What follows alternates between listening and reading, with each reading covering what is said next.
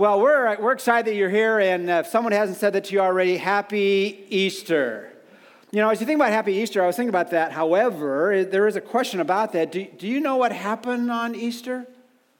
What, what, why do people celebrate Easter? Because he is risen. And some people say he's risen, he is risen indeed. Uh, I just read something just recently where they said the most important word in Easter is indeed. Not only did he, he supposedly rise from the dead, was risen from the dead, but indeed he was. However, we need to understand that not everyone in, on this planet believes that. As we think about that, uh, there are 2.3 billion people, that's the recent uh, statistic on that, that are gathering in settings like this to really just understand uh, and to celebrate what this day is supposedly all about that there was a man named Jesus who was born in uh, Bethlehem and was known Jesus of Nazareth. He went into a, a, tomb and then three days later he rose from the dead. But for many of uh, those who are contemplating this particular day, it's, it's just a story. It's just a what you would call a fairy tale. I was looking uh, just recently about the most popular fairy tales uh, in our uh, Western world, and the, the top four were Cinderella, Beauty and the Beast, Little Red Riding Hood, and my favorite, Snow White and the Seven Dwarfs. And, and you think about Easter, is that somewhat like these fairy tales? They, they captivate us, they intrigue us, and particularly when we were children, we were enamored by them. And, and if we get to see the film version, we're just amazed about the, the looks of what might have happened in that story that was written, became very popular. But, but what about the story of Jesus raising from the dead. Now, we know it's a familiar story. The reason we know it's a familiar story is, is you look at just book sales, and in 1995, I don't know why they ended there, but the Guinness Book of World Records uh, gave the award to the Bible as being the most sold book in all of history. Uh, and they, at that time, said it was over 5 billion copies that had been sold. And since then, 425 million, they estimate, are sold every year. And just by way of comparison, uh, the Quran has about 800 million that were sold, so not in the billion rings. You have uh, the Book of Mormon, about 180 million, and for many of you, uh, the, uh, the whole Harry Potter movement, uh, the most popular the most popular one of that series was about 120 million. And then if you're an historical reader, The Hobbit by Tolkien, that's about 100 million. But as you think about the Bible, it, is, it, is, it has been dispersed throughout the entire planet and it has been written every language they can figure out uh, so that people can hear the story. But the question is is this story true? And even if it's true, because there are a number of people who look at some of the evidences and just giving you a clue about what we're doing here at uh, Grace Hills Church. We're doing a series on Look In, and this is the first of the Look In part, parts of the series. We're going to look at, at what happened and what should we come to believe about Easter. But then we're going to ask next week, well, why should we believe that? You need to know what you should believe, and then why should you really believe that? And then we'll look in, well, what happened next? Did, did, God leave us all alone? Jesus was here. Did he, did he send anyone here to help us out? And we're going to be looking at the Holy Spirit. And then why do we gather like this? We're going to look in at the church. Uh, but this morning we want to look in, and I've entitled the message, The Tomb. And if you have your outline, you want to pull that out. That'll help me stay uh, on time and make sure that you're listening. If you're not listening, I just repeat myself over and over and over again. So I'll, try not to do that. But we're going to look in, and I've entitled The Tomb. I, I, didn't want to insert the word empty tomb, though we put that in all our uh, descriptions of this day, because that presupposes the tomb was empty. At least two people were listening to me, right? You're, you're right with me, all right? Because if we say it's looking at the empty tomb, we're already telling you that this is what exactly happened. And for many of you, this is a familiar story, but there might be some details about it that, that you're not really up on. Uh, not because you're ignorant or haven't been taught this, you just don't, you don't hear it over and over and over again. Because sometimes people believe about the Easter story because uh, they have heard the story from people who, who had already believed, and, and maybe they thought, well, they were presupposed to believe. They had already been convinced it was going to happen. And, And sometimes when you're convinced something's going to happen, your mind tells you that it actually what? Did happen, right? Well, I want you to know as we're going to look at just a story, and, and I got to, the reason I'm speaking fast is because that's my habit, but, but the other part is um, I, I do want to end on time. We're going to look at the account in one of the four accounts in this big book called the Bible, uh, in, in which we hear those who came to the tomb, and we're going to find out they weren't really expecting it to be empty. And that's somewhat surprising because they, more than anyone else who has ever lived on this planet, they had seen Jesus, they had heard Jesus. They were amazed by the miraculous things he had done, and they were captivated by what he said about life and how it rang so true to their own experience. Many of them had even been changed by being with him. And, and yet, at this place, and at this point in which he had already prepared them, and we don't have the time, but I could go over passage after passage in the Gospels in which Jesus said, Oh, by the way, he didn't really intro, intro it that way, but he said this He said, I'm going to be put to death, I'm going to be crucified, and then three days later, I'm going to raise from the dead. And he said it over and over and over and over again. And you would have thought those who were his closest companions, both men and women, would have expected that at least it would have been a strong possibility that when they went to the tomb, it would be empty. But let's catch it as we see it uh, this, this morning as we uh, look at looking at the, at the tomb and on that Easter Sunday, who came to look in and what happened. Now, this is Sunday, and as we think about it, many of you got up at various times during this particular day, but there was a group of people who got up really, really early. And I want to let you know that the, the, the real heroes or heroines of this story, uh, other than Jesus, are the women. The, the women really, because of their devotion, not so much about their convictions by way of faith, but they were much more devoted to Jesus than the men. And we see that because we'll read the account in which they came. And we're going to particularly look at one particular woman and what happened when she went in to look in. And, what did she see and what was the response after she saw it? In John chapter 20, if you have your Bibles, you might want to turn to that. That's the only portion that I'm going to try to get you to turn to. There might be a Bible in a seat below you or behind you, whatever it might be, or you can just grab the, you can just steal the person's Bible next to you, all right? In John chapter 20, we really find out what, what really happened and what did the people experience on that first Easter. John chapter 20, verse 1. Now, on the first day of the week, which is Sunday, Mary Magdalene came early to the tomb. Now, if you're familiar with the Bible, you know at least there's one pretty prominent uh, person named Mary. That's Mary, the mother of Jesus. There's actually six Marys uh, in the New Testament. And I'm not going to go through all of them, but it is kind of fascinating. Uh, you have Mary, the mother of Jesus. You have Mary Magdalene, who was from the Magdala area. And then you had, interesting, you have another Mary. And you know how she's described in the scripture? She's the other Mary. Would anybody like to be called the other, you know, the other son, the other daughter, you know? Not the real daughter, not the real son, but the other one. Well, she was the mother of James and Joseph. But uh, there were a number of people that came. Actually, it wasn't just one lady, though we're going to look at one lady. We're looking at Mary Magdalene. But there was Mary Magdalene, there was Mary, the mother of of James. There was a lady named Salome and Joanna. And, and there, there, there, was also, as described in the other Gospels, there were a number of women who had got up early in the morning to go to the tomb. Now, the reason they got up early, because it was somewhat dangerous to go at various times, and also they wanted to get there before there was a lot of chaos possibly going on. So they left when it was early.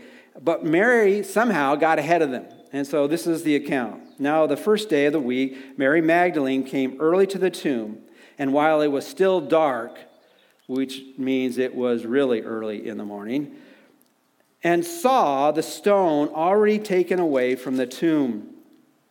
So, what was her response? So she ran and came to Simon Peter and the other disciple whom Jesus loved and said to them, They have taken away the Lord out of the tomb, and we do not know where they had laid him. So she got to the tomb, wasn't expecting the tomb to be empty. In fact, earlier in some of the other Gospels, it says they were kind of worried when they got to the tomb because if the Roman soldiers weren't going to help them out, they were thinking, how are we? And they came there for the purpose to, to anoint more fully the, the body of the Lord Jesus. Uh, they, were, they were afraid they weren't going to be able to move the what? Move the stone. And when she got there, she was surprised the stone had been moved. And when she looked in and when she saw that the, the, the tomb was something that surprised her, it was, what was it? It was empty. What was her conclusion? It was a natural explanation. And as you look at the evidence about who Jesus is and why do people 2.3 billion at least at one level honor him and try to worship him it is because people believe not only that the tomb was empty, but it wasn't empty because some natural cause. Her, her, her explanation, well, that someone must have stolen the body. And so much so that she began to run to find out other people to help her out with this dilemma. Now, we, had, we, we sent a number of people to Israel a couple years ago, and if you, go to, if you go to Israel, there's a place called the Garden Tomb. And the Garden Tomb, we'll put those up on the screen right now. At the Garden Tomb, you'll find out that there's a replica, and some actually think this might be the place where it actually happened, where the tomb is, what is it? It's empty. And if you look inside, there's nothing inside the tomb as well. And as we look at that, we've got to decide well, how do we explain that? And you look at every other world religion, there are none of the founders there are none of the ones who promote it actually happen who actually can claim to have followed someone who has died and then risen from the grave. But what I want to emphasize to you is that those who first went to the tomb weren't expecting it to be empty. We, we have heard that, that story, but they weren't expecting that story to be true. And, this is what I would say about this. A, woman named Mary Magdalene came to look in and left questioning what she saw. And, maybe that's where you're at right now. Maybe as you've heard this very familiar story, and you know you have heard the story of Cinderella, and and you've heard the story of Snow White and Little, Little Red Riding Hood, Beauty and the Beast. But is this one of those stories? Is, is this just a, a story in which there's got to be a different explanation than actually Jesus raising from the dead? Maybe someone stole their body maybe what happened to Mary, she, she went really early in the morning while it was still dark. Maybe she went to the wrong what? Tomb. I mean, anybody else here have gotten lost at any time in your life, you know? Maybe she just went to the wrong tomb. There's, there's all kinds of ways you can naturally explain this, but, but when she went to what she believed was the right tomb, she was shocked because it was empty and she saw. The, the word for looking in here or seeing, it has the idea of she took a peep. She took a quick glance, and immediately she made her own conclusion of what had happened, and she ran to, to a couple men to help her out to figure out what actually happened. So, what happened that first Easter? A woman named Mary Magdalene came to look in and left questioning what she saw. Well, let's pick up the account again. In verse 3, it says that so Peter and the other disciple went forth, and they were going to the tomb, as, as Mary had already announced that she had, she had thought that someone had stolen the tomb. The two were running together, and the other disciple ran ahead faster than Peter and came to the tomb first. The other disciple, we could probably figure out, was a man named John, and they, they went together initially after hearing the report from Mary. And as they went, the other accounts say that they, they they started off walking and they, they became so, so anxious to see what actually happened. They, they went from walking to maybe jogging to actually running. But just like in any type where you run with other people, someone is faster than the other one. In fact, John probably was a little bit younger, had done a lot more cardio workouts, and uh, he, was, he was ahead, all right? So the two of them are approaching the tomb, and, and John gets there first. The two disciples were together. Uh, uh, one read ahead faster than Peter and came to the tomb. And stooping and looking in, he saw the linen wrapping lying there, but he did not go in. And, and so now Peter gets there. He, he, he looks and, and he sees a little bit more than what Mary ha- had seen. And then it goes on, it says, And so Simon Peter also came following him, or John had seen initially. And so Simon Peter came in, following him, and entered the tomb, and he saw the linen wrappings lying there, and the face cloth which had been on the head, not lying with the linen wrappings, but rolled up in a place by itself. Well, when you go to Israel now, and if you go to some tombs that either they think possibly could be the, tomb of Jesus or something that, that would illustrate it, uh, you can go in and, and what you see is you see nothing. But when Peter came to the tomb, he didn't see nothing in the tomb. He saw the what? He saw the grave clothes. And, and the grave clothes were, were, were, were something that really caught his attention. In fact, there's a different word now. When he looks in here, there's a different word in the original language, and it's not just taking a peep or glancing. That's what happened when Mary first got there. But when, when Peter got there, it, it, it really gives you the idea that it actually comes from a word from which we get the word theater. And if you go to a theater, you want to make sure you see what's going on out on the stage. He begins to look a lot more intently and he sees some details that Mary didn't pick up the first time she was there. And, and he saw the grave clothes. Now, at this point, I don't want to take this any further until we look at John's response to this, but at this point, in another account, it says that, that Peter was amazed by it. He, he, he, was, he was marveling at, at what had happened. He didn't know how it happened, but he was marveling at what had happened. And some people are at that place in their Christian life or their pursuit of knowing whether they want to follow Jesus. One is you're taking a peep, you're, you're kind of taking a glance, and, and you're kind of amazed that so many people believe all this stuff, but it's a, it's a pretty amazing story if it's true. And you're, you're thinking, well, how, how do we explain that? Kind of how Mary was to begin. And, and then some of us might be like Peter, and, and what we are is we're, we're people who, who come in and look in, and we leave not understanding what we saw. He, he saw the grave clothes and he, and he saw the, the face cloth, and it was, it was placed in a, in, a, in a very precise way, but he, he didn't really put the pieces together. And if that is where you're at today, hopefully we're going to help you put those pieces together. But, but then the other one shows up, and, and this, is, this is John, or the other disciple. And, and you, you might be asking yourself, why, why, is it, why is John called the other disciple? Well, at this point, the, the best we could say about this is John wrote this account, inspired, as we believe, by the living God. And he was so humble, rarely did he like to even use his own name. So he just called the, he was just called the other disciple. And, and it goes on this in verse 8. So the other disciple who had first come to the tomb then also entered, and he saw, and what's and, and what's the next word there? And believed. So he had three people coming to the tomb.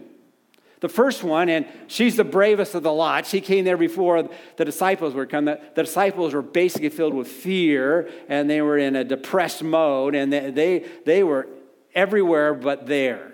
But the, the, the women, and particularly Mary, they rush to the tomb and she looks in, she takes a peep, uh, but she immediately makes a, response that, it, uh, that well, what happened? Maybe there's a natural explanation.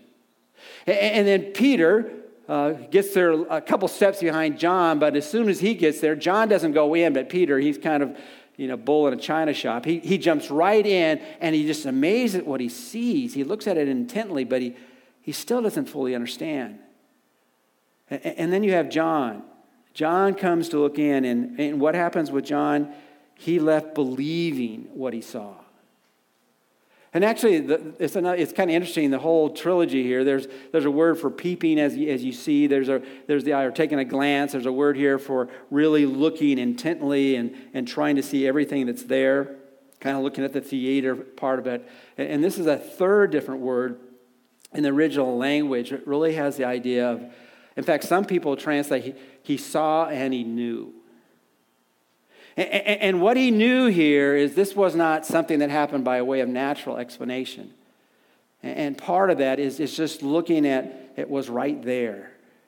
If, if the explanation that initially Mary gave, and we know that the religious leaders try to promote this as a possible explanation of the empty tomb as well, that someone had stole the body and we'll talk a little bit more about that next week is look why we ought to believe this. And there's many reasons to believe this is a true account historically, it wasn't some hoax. But as you look at the grave clothes, just think about it for a moment. If someone were to steal a body that had been in the grave for three days, that had been wrapped up like some kind of a mummy, would they take the time to unwrap the body before you took the body out? That makes no sense at all. I mean, you would take the body and you'd run with it. And the same thing with the, the face cloth. Would you neatly fold it? You'd want to get in and then get what? Get out. You don't want to be seen that you stole the body. And so when John saw this, he went the next step in his spiritual journey. He wasn't just questioning, he wasn't just at the point where he still didn't understand. Now he was confronted with the facts. He looked at the evidence. This, there is no natural explanation that, that this body was almost, it, it just looked like it was risen directly out of the grave clothes. And the face cloth was, was, was neatly put on the side. No one would steal the body that way. And so he came to the point where he believed. And what does it mean to believe? It's being convinced that something is true. And then that truth will make a difference in how you live. And so, as we think about the Easter story or event, uh, we all need to come to that place. Where are we on the options? Are we still, are we still trying to come up with some natural explanation? Are we questioning that actually happened? Do, have we heard it maybe over and over and over again, but we don't quite understand what it means? Or are we like John, where he came to that place where he really believed, he was convinced it was true, and from that moment on, it changed everything about his life? He didn't understand everything. It goes on that he, uh, he didn't at that point understand the scripture fully that he must rise again from the dead. So the disciples went away again to their own homes. And it wasn't until afterwards, where he appeared to them, that their faith grew and their lives again were marked by the risen, living Jesus. But maybe this morning, what really needs to be addressed for you is okay, this is a story that's either a fairy tale or it's a real event. Predicted in the Old Testament, fulfilled in the New Testament, and lived out by Jesus. And he's changed lives down throughout the 2,000 years since he came the first time, and he's coming again. But well, what difference does that make for me? What difference can that make for people in my family? What difference can that make in my friends' lives? What difference does that make? And each one of these points I'm going to share rapidly, you know, it could be a sermon in its own, but let, let me just tell you what, what, what does the resurrection mean for those who really are convinced that it's true and put their faith and surrender to the one who rose from the grave? First of all, is you can have hope. You can have hope. In 1 Peter chapter 1, verse 3, it says this, and it's all based on the resurrection. You'll see this in every passage we read. Blessed be the God and Father of our Lord Jesus Christ. And the word blessed means pray. God should be praised. We ought to be thanking him for what he has done. Who, according to his great mercy, has caused us to be born again, to have a new life, and to a living hope through the resurrection of Jesus Christ from the dead the, the reason that we ought to have the ability to have hope in this life is because there's something beyond this life. Because Jesus rose from the dead, no matter what happens to us in this life, we can be convinced we got a better future. So, some people describe hope this way it's, it's positive optimism. No, no matter how bad it gets, we know it's going to get better. No, no matter what goes wrong, we know that God is going to make things right. You know, we just celebrated, if you want to use that word, Good Friday, in which how do you celebrate someone's death? Because the good that came from it. That we, we have a reason to keep on living. We have a reason to look at each day and say, God, what do you have for me next? But let's be honest, that's not where we all live. A friend of mine this week uh, sent me a text. And, and this, is, this is in his text. Do you ever feel self doubt? Right now, I feel pretty depressed and lonely with self doubt. My mind is telling me what makes me think I'm good enough. I'm, I'm, I'm good enough to do all this. I'm not good enough to do all this. I, I know it's God not telling me this, but I don't know how to get out of it. What's interesting about this friend of mine, uh, uh, he, he's very successful. He has so much going for him. And, and, and yet, that was his own description of his life. I'm just filled with so much doubt. I don't feel I'm worthy or capable of doing the things I'm doing. I, I, there are times I, I, feel so down, I, I don't want to live the rest of this day.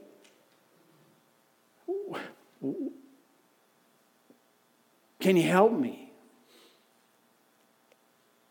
And we need to understand as we go through life there are going to be times where that's what you're experiencing. You're, you're, you're seeing everything fail, or you're anticipating everything's going to fail. And, and you're wondering what's going to happen next. And when Jesus went to the cross and rose from the dead, he said, I, am giving you a hope, and it's a living hope. It's a hope for now and forever. But you, but you got to place your life in my hands, believing no matter what happens to you, I've got things under control. So, why is the resurrection so important? You can have hope. But, you know, beyond that, it's, oh, and I, I, I, I got to read you another verse. This, this, is so, this is so, so important as you think about hope. Because hope sometimes can be nebulous. But in Romans chapter 13, uh, 15, verse 13 says this Now may the God of hope, so if you're going to get hope, you better get it from the source of hope, right? So who is the source of hope? God is the source of hope. Now may the God of hope fill you with all joy and peace in believing.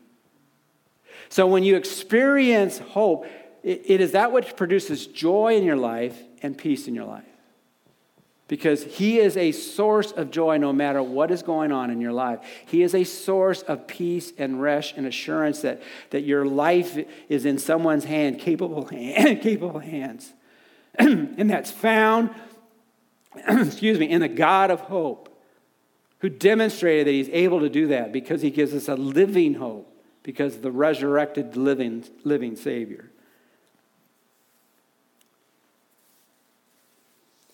You can have hope, you can be forgiven. Probably that's the most familiar theme about the resurrection. For if the dead are raised, not even for if the dead are not raised, not even Christ has been raised. And if Christ has not been raised, your faith is worthless, which means without results, without any positive effect, with, with no, nothing that will accomplish what has been claimed to be able to be accomplished. If Christ has not been raised from the dead, your faith is worthless. You are still in your what? Your sins. And so as you think about the resurrection, it's one thing for a person to die. There were thousands, there were, there were thousands and thousands of, of people that were crucified on crosses. There were many, many people that were executed that way. But there's only one who rose from the dead. And, and what he said on the cross, he said, It is finished. And, what, would, what did he mean by it is finished? Does it mean he, he just simply meant his life was finished? No, he, he meant the, the, the reason I came which is to die for your sins, to pay the penalty for your sins. Not just to die for you, but to die instead of you. For the wages of sin is death, but the free gift of God is eternal life in Christ Jesus our Lord. He, he died in our place so that our sins could be forgiven. But if he didn't raise from the dead, that is an idle claim. He validated it by raising from the dead. Your sins can be forgiven. And we need to understand that that's pretty important because let's just be honest. This is not only a good news story, but it's also a sobering story. Because if your sins are not forgiven, the Bible talks about that we're all going to face a judgment. In Acts chapter 17, verses 30 and 31, it says this Therefore, having overlooked the times of ignorance, um, do, you, do, you, ever, do you ever play that card? Uh, when I do something wrong, I say, "Well, I'm sorry, I didn't know any better." You know, I, I, I, I didn't know I shouldn't have done that. And he said there are many times people throw that card out that, well, I didn't know that was a sin. God is now declaring to men that all people everywhere should repent. That word repent simply is saying, "Hey, I'm going way, going down one path. I need to take a U-turn and go down the other path." Because he has fixed a day in which he will judge the world in righteousness through a man whom he has appointed, having furnished proof to all men by raising him from the dead. let's, let's just be honest. Uh, we all like to say, okay, Jesus, forgive me of my sins. Now I'm going to live however I want to live. Jesus died on the cross to forgive us our sin, but also to change who we are. We're going to see that in a moment. And we're going to face God's judgment if we've not settled accounts with God and taking the only pardon that's made available. So, what, what's so important about the resurrection? resurrection? You can have hope, you can, you can have your sins forgiven. You can see some people, again, 1 Corinthians chapter 15, verses 18 and 19. Then those also who have fallen asleep in Jesus, and that's a euphemism for those who have died, have perished. If we have hoped in Christ in this life only, we are all men to be pitied, which means we are just fools. Now, I've now been in professional ministry for over 45 years. In that 45 years, there's a number of things you do just by way of that's, that's your job. And, and I have officiated in countless, countless, which means I can't count how many I've done, um, funerals. All right? There, there's a common, there's a common feeling by many people who have a loved one pass away. And, and that feeling is that, well, now they're in a what? Well, you, you, you, know the, you know the line, don't you? The sobering thought about that is for some that's true and some that's not true. And, the greatest hope, one of the greatest parts of our hope because of the resurrection of Jesus is loved ones who have given their life to Jesus is that we're going to see them again. We're, we're going to be in their presence again. But, but why is that true? Because Jesus rose from the dead, and we have, we have partaken in that relationship by giving and surrendering our life to Him. I want to see my dad again.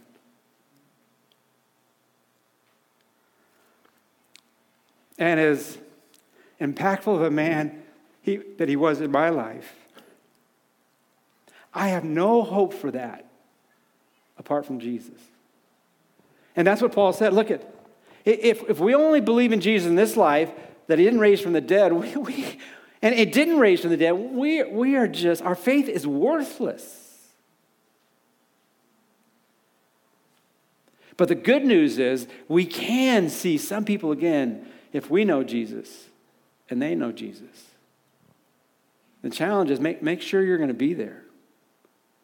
Make sure you believe in the one we celebrate on this day. Just touching these other ones. You can have hope, you can be forgiven, you can see some people again. You, you can be changed. Romans 6, 5 through 7 says this If we have become united with him in the likeness of his death, we have died in Christ, certainly we shall also be in the likeness of his resurrection knowing this, that our old self was crucified with him in order that our body of sin might be done away with, so that you will no longer be slaves to sin, for he who has died is freed from sin. Again, you, you, there's so much you could say about this verse, but let me just pick out a couple things here. He says, you know, you know what has happened? Is your old self was crucified. The Bible says that he died in our place, he died instead of us. And really, when we put our faith in him, our old life was put on that cross. And it's now been put to death in terms of us being accountable for all the things we've done in the past. And the old self is kind of described by this way is that it's almost like, uh, uh, you know, when things get old, what, what do we do with it sometimes? We just throw it away, right? And, and really, that's what he's saying here. Your, your old life has been thrown away. Don't be living the old life.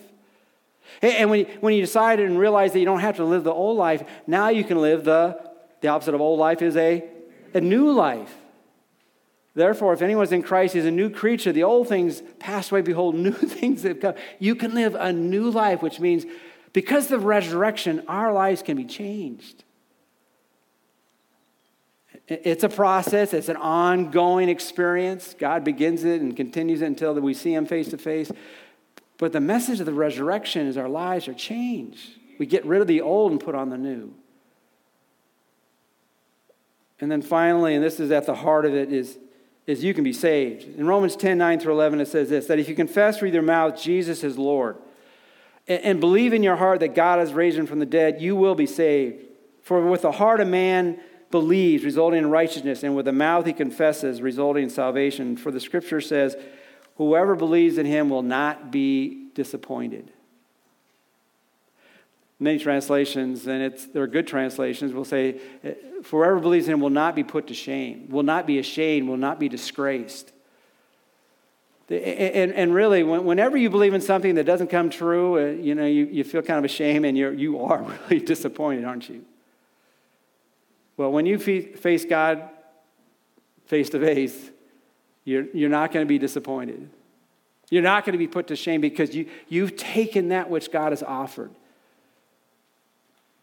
and taken it as your own. And what, what is required for us to get in on the hope that only He can give? What does it take for us to have our sins forgiven? What does it to take for us to be able to really be convinced that we're going to see some of our loved ones again because we know Jesus and they know Jesus? What does it take for us to recognize that, hey, our old life is dead. Now we have a new life. What does it take for us to know we're really saved, rescued by God? He puts it pretty plainly here, doesn't he?